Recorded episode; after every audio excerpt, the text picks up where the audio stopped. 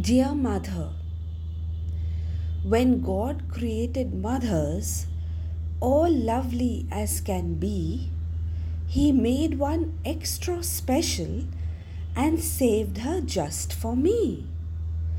A mother's love is indeed very difficult to explain. It is made of deep devotion and of sacrifice and pain.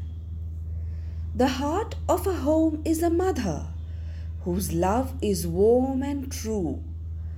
My home has always been the best with a wonderful mother like you. You're patient and extremely wise. You give guidance when I ask. It seems you can do almost anything. You're the master of every task. You gave the gift of life to me, and then in love you set me free. I thank you for your tender care.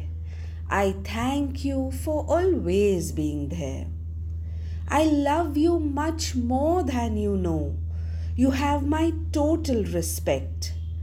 And even if I could choose a mother, it would be you who I'd select. I write this poem for you, dear mother, cause I want this poem to be my own special way of showing you how much you mean to me.